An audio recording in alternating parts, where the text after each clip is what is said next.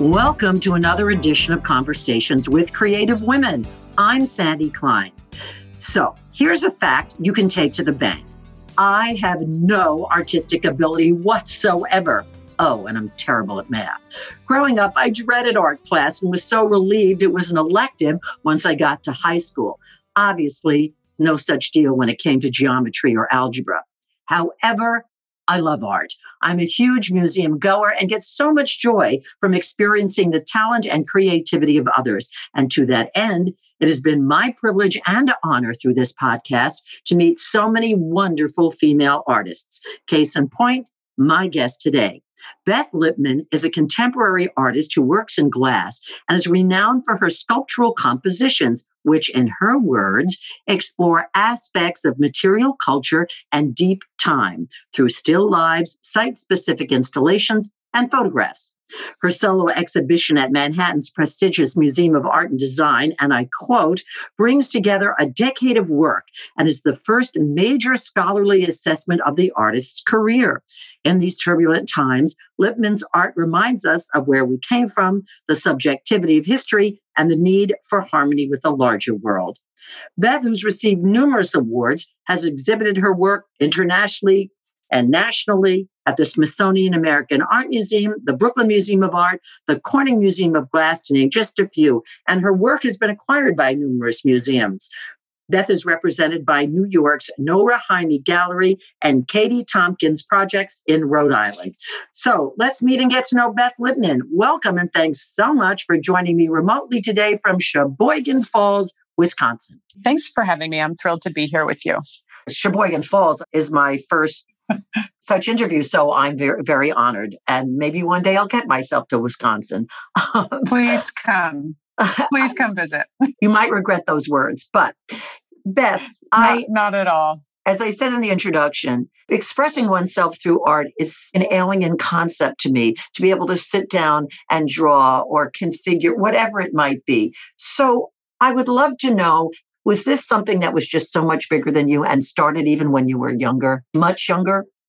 Huh, that's that's interesting. Well, I mean, I do feel like we all inherently have aspects of creativity. So I am super curious about that um, in terms of of how you think about that, Sandy, with your own life. But I know that the question's on me, so I will return to that. But mm-hmm. um, when I was young, my mother was kind of a self taught practicing artist. And so I would help her a lot in her studio.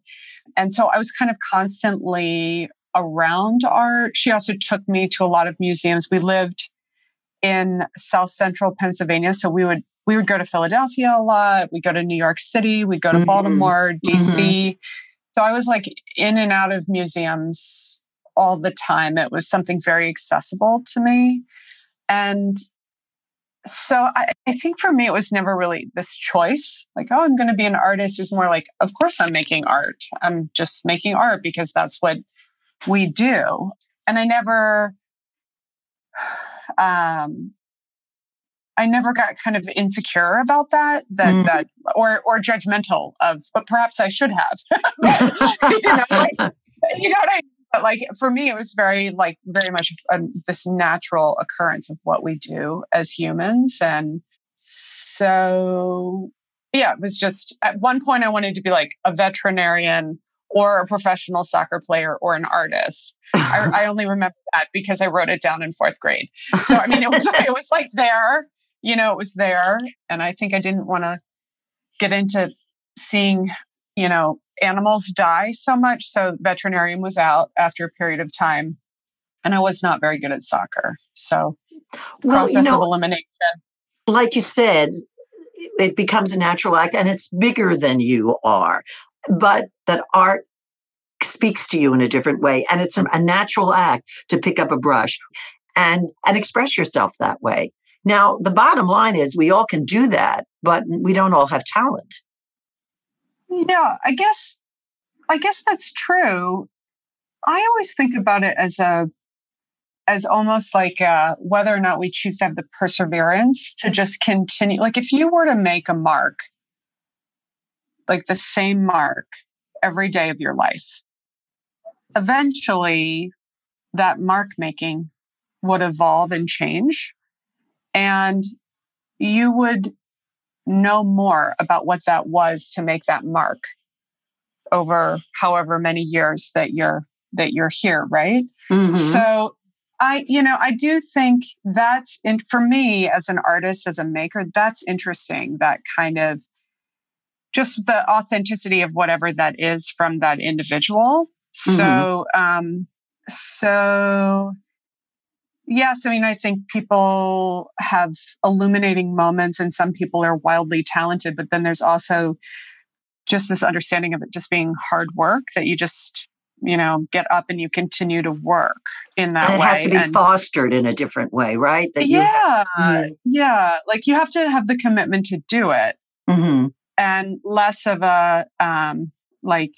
Not to say that you shouldn't be very discerning, because of course, as an artist, I think, especially for women, there's like this huge seed of doubt that we carry around all the time. If I'm, Hello. Yeah. I'm speaking for mm-hmm. myself, I'm speaking mm-hmm. for myself, but I think, mm-hmm. you know, I mm-hmm. think that's very real for a lot of people. And and and that can be a tool that we use but you know it's interesting i want to take that just a step in a different direction for example writing for me w-r-i-t-i-n-g not writing writing is a very contrived act to sit at this mm-hmm. computer and write a story and i was a newscaster so i had to write the news and mm-hmm. I'm not saying it wasn't a natural act. Other things just came so much easier to me. And so mm-hmm. when people would say, I mean, I have ideas in my head and I'd love to talk to somebody about it, but I can't write down what I'm thinking.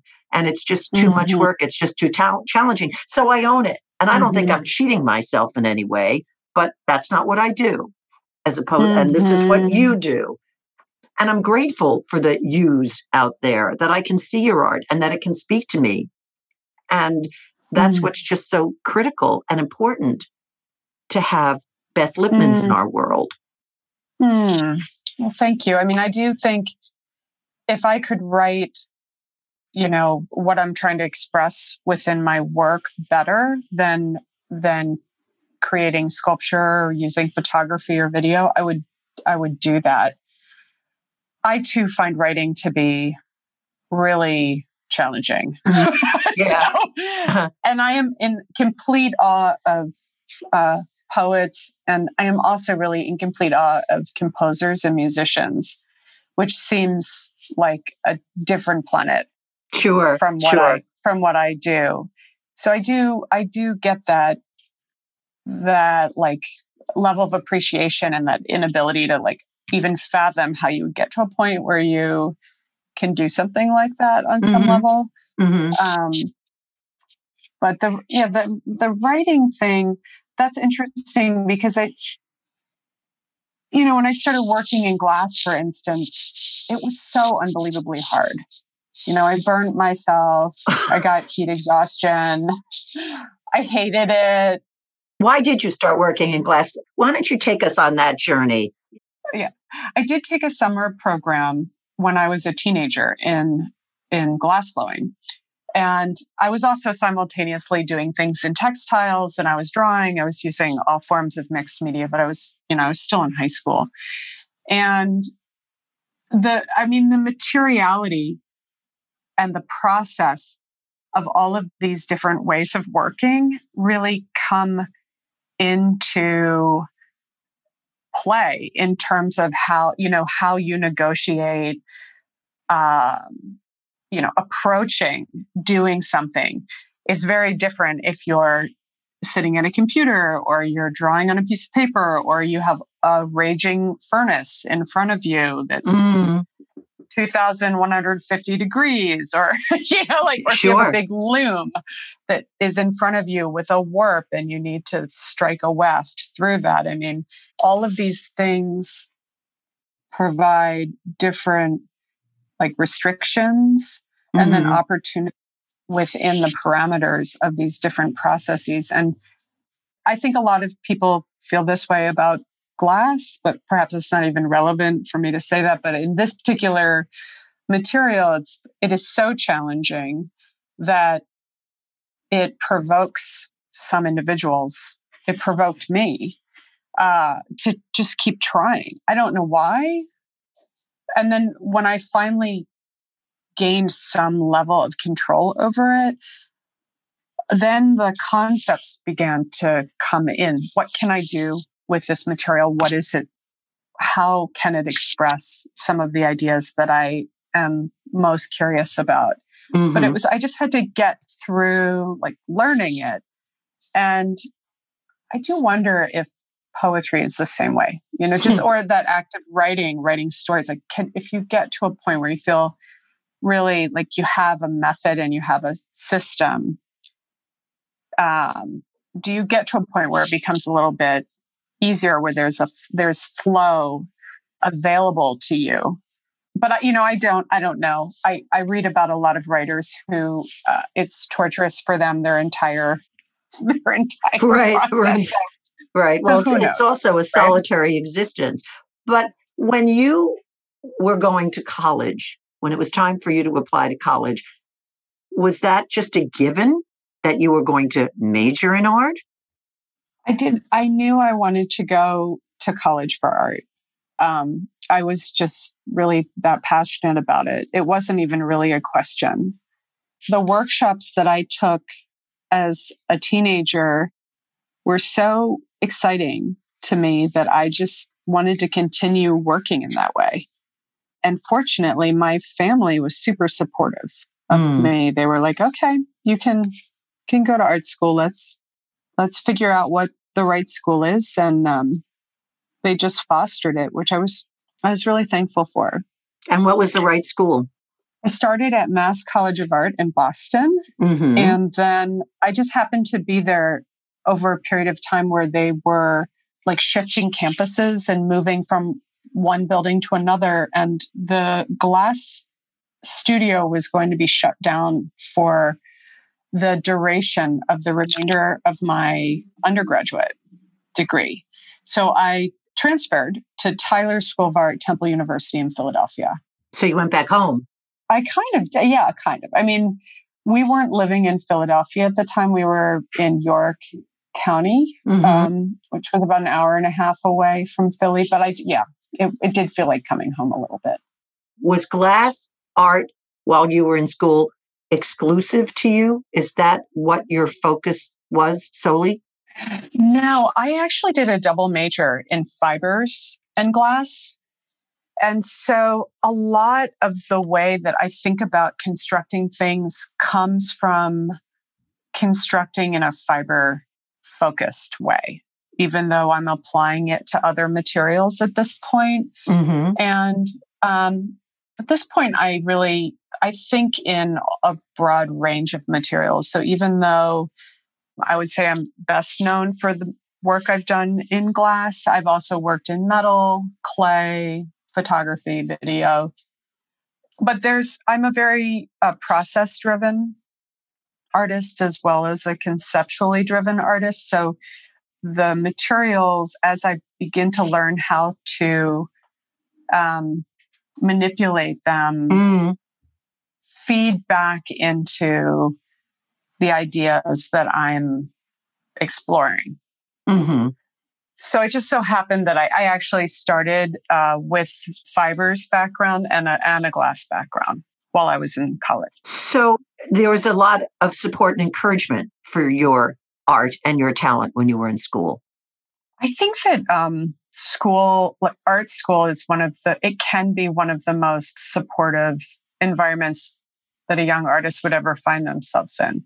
I mean, you could you could argue that it is incredibly rigorous and that you know you start to take on even more self-doubt than you had before oh, I bet, depending I bet. upon the program mm-hmm. yeah but you know this is all within the premise of like that someone cares right that these huh. feel like the people around you are intimately invested in caring about what you're doing. And when you leave school, you could just do like no one cares whether mm-hmm. you continue to make anything ever again, you know? So it is a nurturing environment. When you graduated, Beth, what did you assume you were going to do? What did you want to do? um, what did I? say? Well, I wanted to prove to myself that I could continue to make work that was strong work outside of an academic environment. So that sounds like a relatively simple goal, but I had been in school for five and a half years. And we're talking about like over 20 years ago at this point. Mm-hmm, but, mm-hmm. Um, it was for me, it was, you know, I knew that I could create very ambitious work while I was being nurtured in, in this academic environment, but it was not entirely clear how I was going to continue to make work after matriculating. Mm-hmm. And so it was, I absolutely did not want to go back into school to get a graduate degree until I could prove to myself that I could establish a practicing, uh, you know, a vibrant sure. studio practice sure. outside of school. So I just, I just kept, I got a job. I was working in art installing at the time in Philadelphia. And I made work in my apartment and uh, I just kept trying to make things and find my voice outside of the academy. What year was this? Um, 94, 95. And so while you were doing your paid work, you were also doing your personal artistic work. Correct. Uh-huh. Yes, I was. And then h- yeah. how did you get you out there? How did that work? I because I can't imagine what that's like. Somebody didn't just say, "Oh my. God, everybody, look at Beth." Not like you auditioned oh. and they said, "Holy cow!" You know, we got another Judy Garland here. I'm dating myself by saying Judy Garland, but whatever. Oh no, I totally appreciate that. I, I totally appreciate that. Um, no, I mean, I think that's the that's the challenge, right? Like there are I think that's why 95% of people who graduate from a BFA, you know, within five or 10 years, stop making things, right? Mm-hmm. Mm-hmm. So, one thing I did is I moved to New York um, within the year. And I just, I just kind of invested myself in the community as deeply as I could. I volunteered to help other artists. I also got jobs assisting other artists. I moved to Brooklyn. Mm-hmm. This was in 95. I became really involved at Urban Glass, which is a nonprofit artist access facility um, in Fort Greene. And I just kept making my work. I, I established a studio in Dumbo, I just invested a lot in getting to know people and and becoming a part of the community. And I I think that that is really essential um, for emerging artists to really sink themselves into community if can because it really first of all you're learning a lot all the time but then you're also i think that it's that was a really great way of beginning to yeah like make ties within within community and i just made sure that i kept showing up for my studio practice so that as i got to know people and they got to know me that they also knew that i was a serious right. practicing artist and so you know i didn't really aggressively you know, hit the pavement and tried to generate a lot of opportunities for myself. I just, I just maintained like a vibrant community. And then eventually things were, I was given opportunities. Mm-hmm. One of the most um, kind of pivotal opportunities I was given came in 2000 when I was asked to be a part of a group exhibition at the Brooklyn Museum and that started my my kind of investigation of the still life genre in a in a really formal way so i think i had this very gradual slow um, launch mm-hmm. i would mm-hmm. say which I, w- I would not trade for the world so you were not at all discouraged I wasn't discouraged because I didn't believe or think that I was entitled to anything other than what I had as a young artist. Huh. Um, and I think that sounds novel or weird to a lot of younger people at this point. Yeah. Uh-huh. because, you know, some of the younger artists that I've had the pleasure of getting to know over a period of years, some of them get really frustrated that they're not, you know, they're not being um, recognized more Mm-hmm. Mm-hmm. for what they do. I will tell you, Sandy, like I never thought that I should be recognized for what I was doing in any kind of major way. I just thought it would be harder than that. And it was. so it was harder to, yeah, it is hard Yeah. to continue to make things and make things that are relevant. And well, that speak to more then- than just you. It I is sort of the know, universality of art. I mean, everybody doesn't have to like a Picasso or a de Kooning. That's the, the joy for me in art. It's just the enveloping or the the wow that how you're just sort of taken in and the experience is Mm, how you're drawn in and sometimes you're not even aware that someone put it together in a way do you know what i'm saying that the mm, experience is not transcendent. yes Yeah. exactly Transcendent. I, I want to know why glass spoke to you in a different way in terms of medium because that's not particularly common It is a relatively new movement to use materials that were primarily used in industry before um, or in the decorative arts, Mhm. you know, in artisan workshops or guilds or things like that. The way that I used the material was made possible by this entire movement to use these traditional processes and these traditional materials in a new way for conceptual application.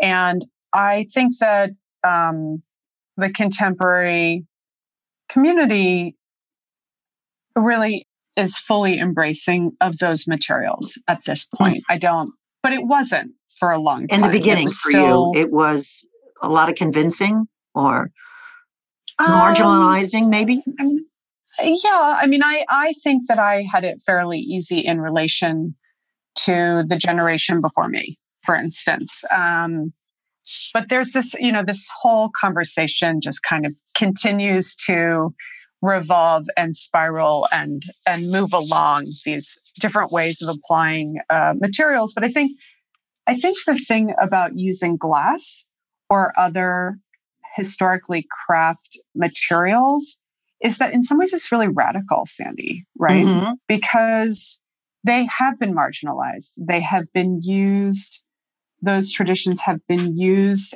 and applied for things that are also non commercial, um, that exist outside of a capitalist society. They've been used and applied by indigenous cultures Mm. as well Mhm. and also the whole premise of women's work, Huh. you know? So I think for me, I find the power of some of these materials to be in that history because you're bringing that history into a new context and you're giving it a different platform or a new platform. In terms of the material itself, as in glass, the, my primary material, um, the qualities continue to generate a discussion around the fragility of life, um, the preciousness of life. It's all very metaphorical for me. Okay, you know, okay. even this like the elusiveness of belief systems, right? Like you're this this I usually use clear colorless glass. So you're you're seeing a form, but then you're seeing through the form and you're seeing reflections back wow to you. And so this constant negotiation where you're trying to kind of visually and conceptually take ownership over something that is just out of reach. Hmm. Um, so that is interesting to me too. and also how fluid that medium is. It's one Oh, thing yeah. to have painted a portrait, right? And it speaks differently to different people. But using a medium like glass, it's not static. I think that's right. I mean, if nothing else, it's optically fluid, but you know, the actual process is fluid. And then the actual material is a cooled liquid, right? Right, right. So it's still moving. It's still moving on an atomic level. So that to me makes me the constant like reminder of how nothing really like mass is really an illusion, right? Like we are all made up of constantly moving particles, yeah. essentially, mm-hmm, mm-hmm. that are constantly changing and evolving. So you know, the material really speaks to all of these concerns beautifully. Mm-hmm. Do you make your own glass? I use like ready made artistic glass that you can purchase for sculpting. Mm-hmm. I don't mine my own resources and mix. It's called batch, um, is raw glasses batch, which is silica and potash and limestone and you can do that but i it's relatively caustic and not great to breathe when it's in its raw form mm-hmm. so i use materials that have already been melted once mm-hmm. so that it's a little bit better for my working environment beth is your work political or is it personal or both? yes. Mm-hmm. In a word? yes. yes, and thank you. Um, yeah, no, I, for a long time, kind of negated the private or personal nature of the work. But I think that that was a way to try to shield myself and be less vulnerable. Hmm. Um, because everything is really from a subjective gaze and perspective. So it can't help but be personal in a very real way. But the work is really generated from curiosity and not just anxiety but, you know like just just like a lot uh, like like an earnestness to to use making to help understand the moment that we're living in and our moments hasn't it felt like the last you know this last six months has felt like 10 years Duh. let alone mm-hmm. the last year mm-hmm. so time is really important in my work so i'm constantly trying to negotiate what it means to be alive right now um, in this country on this planet with this in this species mm-hmm. um, so, so there is a politics component in a way. There is absolutely. I mean, also just I would beg the question that you know making ca- is political. It's a political act to make anything on some mm-hmm, level, right? Mm-hmm. When you could do nothing. yes. Yeah. Exactly. so, exactly. You know, you could do nothing, but if you choose to act, it is inherently political on some level. What's that like Beth, to be judged? Oh, um, well, I, you know, I, what is it like to be judged? It makes you re examine your belief system that you've constructed and however it's changed over you know the course of your life evolved yeah, one would hope, Sandy. Yeah. Mm-hmm. Okay. Mm-hmm. yeah, yeah, you're still not painting vase, yeah. irises and vases. You mean? right. You know, I mean, like we hope that we evolve into, you know, truer belief sure, systems or more illuminated belief systems or whatever. But the judgment, I think, you know, what's worse than being judged is being ignored. ah, yeah. Right. That's right. And not to say it sounds very narcissistic to say that, no, but I no, think not at all. If you know, if you're not relevant, if what you're doing is missing the moment, um, if your goal is to communicate and to to create those transcendental moments that you just referred to a minute ago, if you fail to do that, That's interesting, isn't it? Um, well, that's diplomatic. To use the word yeah. I mean, it can be because, yeah, but it could be, you know, failure is not always a bad thing, course. but it's more, mm-hmm. You know, I, I worked, I worked with John Perreault for a long time. He was a really magnificent artist and writer and critic. And he was like, you know, no publicity is bad publicity, mm-hmm. no matter what. Mm-hmm. Mm-hmm. It's just if someone is paying attention, you should be thankful. I don't disagree. And I've never right. forgotten that. Mm-hmm. Yeah. Mm-hmm. What was that like when you got your first solo show? And do you remember the year and where? It was 2000, and it was at Heller Gallery, which is now on 10th Avenue and 20. I think between 26 and 27. In the Chelsea section of Manhattan. Mm-hmm. Um, in the meatpacking district, mm-hmm. I believe, was my first solo show with them. So, yeah, no, it was really very stressful, but it was exciting. And I took about a year to make the work.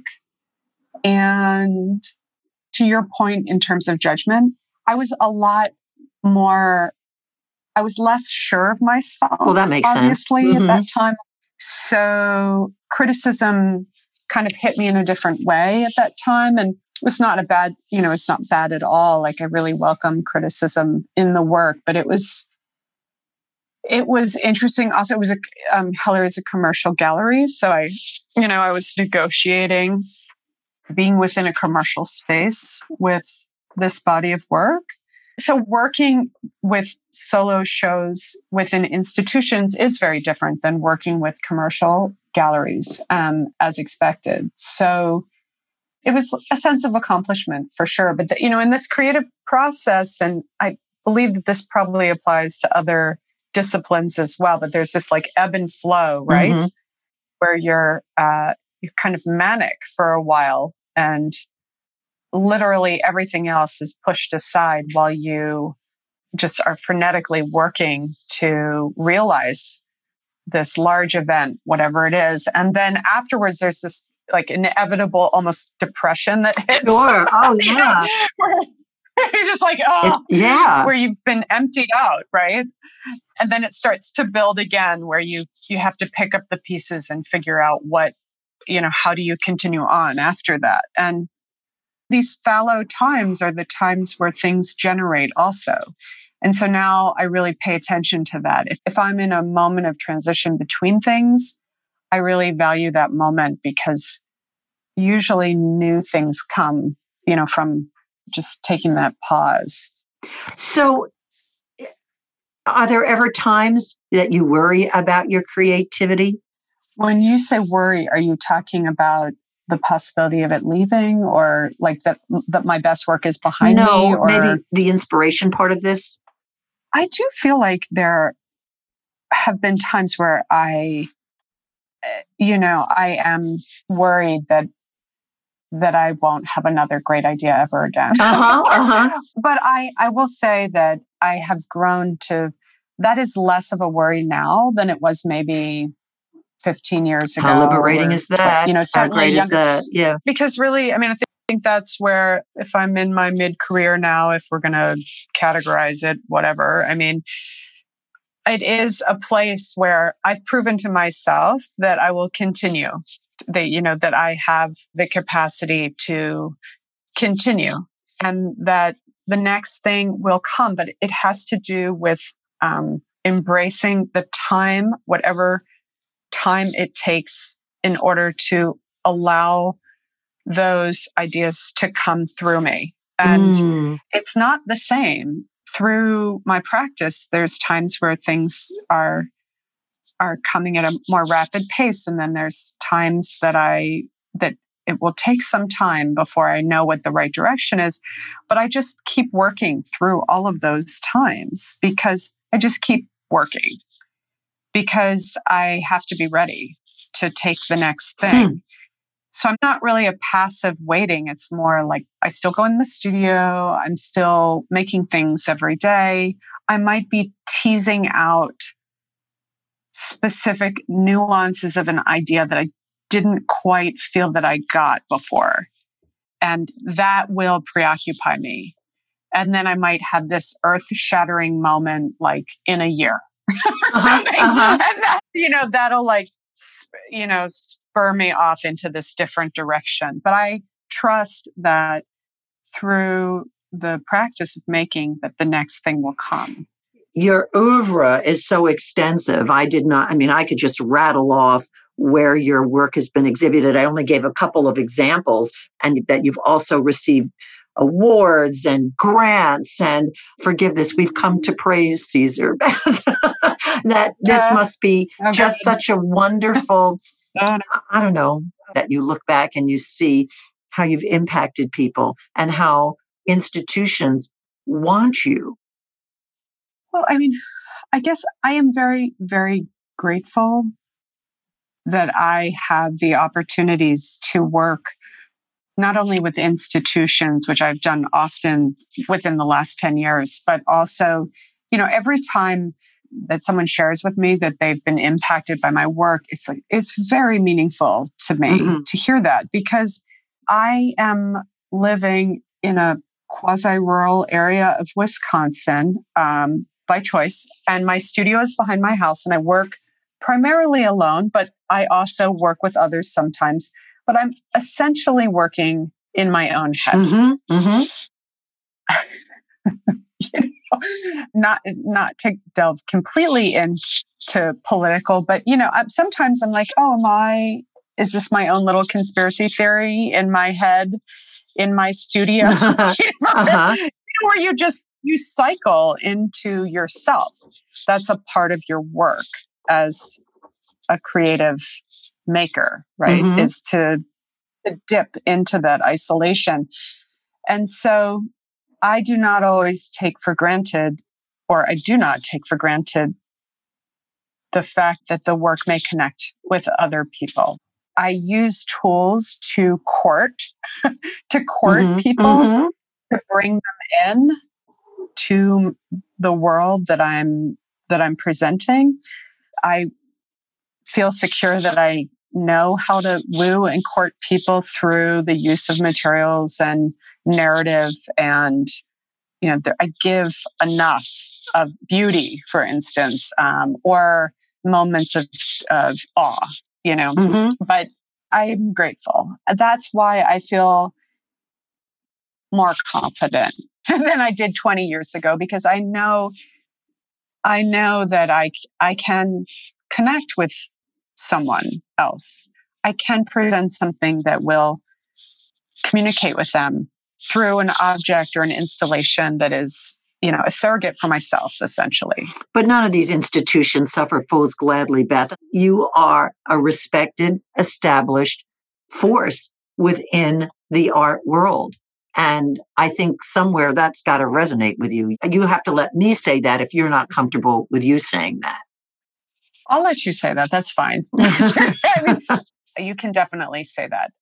That doesn't mean that it will continue to uh, always be the way it is now. So I, I do i do kind of hold these accomplishments and uh, in a way that is very you know i'm very appreciative of them but i i try not to invest too much in them. Do you know what i'm saying? Because it's it's I feel like it's very tenuous especially the way that our culture works right now especially with um, the digital revolution that we're living in where we just are just one click away from from just moving on Yeah. to Mhm. whatever has to be relevant at that moment. And so I really try to anchor myself in the practice and the communication. And I feel very blessed with the accolades, but I and I don't I don't think of them lightly, but I really I just try to constantly keep my gaze towards what I'm trying to say next, if that Uh, makes it, sense. it does. And I think that it also makes sense that this brings you joy. That's absolutely true. Yeah. And and so many of us That is absolutely true. that's something what do they say? Jealousy is an irrational emotion. So i'm that's something that i get but i could be envious of that it's just this is what i need to do this is what i can do. And even though it's about me it's also the ability of my being able to share it and then have it resonate with so many people out there whether it's a gallery or a museum or it doesn't or or one individual it just doesn't make a damn bit of difference. And what a high that must be. I'm not saying it's always an easy road to hoe but holy yeah. shit man. Yeah that it is true. Uh, that does bring me a tremendous amount of of joy. It's not to say that it's always uh, easy. Mm-hmm. it's it's actually quite difficult but i am I am here to break the myth of the suffering artist. I mean, because I will tell the you. The starving artist, you mean also? Well, yeah. Sometimes I still scrounge around, but I'm obsessed with food. So I, I haven't been starving that much lately. but I will say, like, I, I do this idea of the suffering artist. One thing I will say to counter that is that, you know, aside from spending time with my children, it is the best part of what I do, right? Is is going in and being completely engrossed in making making things in my studio. That's euphoria when you're doing that. Well, Beth, I really so enjoyed meeting you and hearing all about your work and your life and your art. And I think that that we're all the better for having the Beth Lipmans in our lives.